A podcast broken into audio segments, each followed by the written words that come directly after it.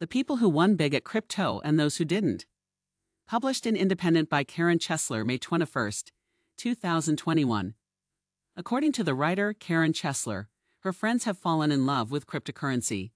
She could hear random women talk about the amount of money people have made trading crypto. Michelle, one of her running mates, warned her that it starts with $200 and some hours later you'll be in a panic. But since the cryptocurrency market is growing bigger, trading cryptos is safer and less of anticipated risks. Currently, the cryptocurrency market has climbed to $2 trillion, creating a gap between gold and cryptos in relation to the past, when gold outperformed crypto. Although it's hard to track the amount of money people have honestly made on the market, it is evident that there is money gained when trading cryptos.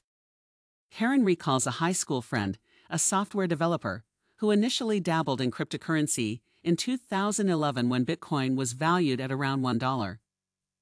Unfortunately, he waited until Bitcoin was trading at $10,000 before investing because he was frightened of losing money.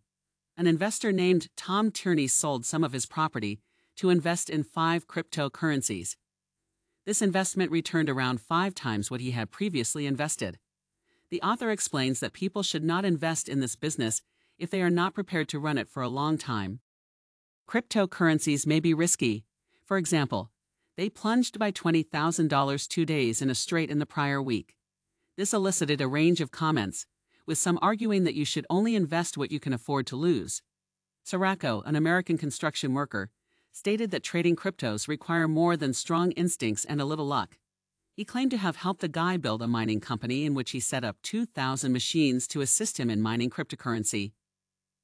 Although Karen and her friends had made losses, Michelle was still optimistic that things could change in the coming weeks.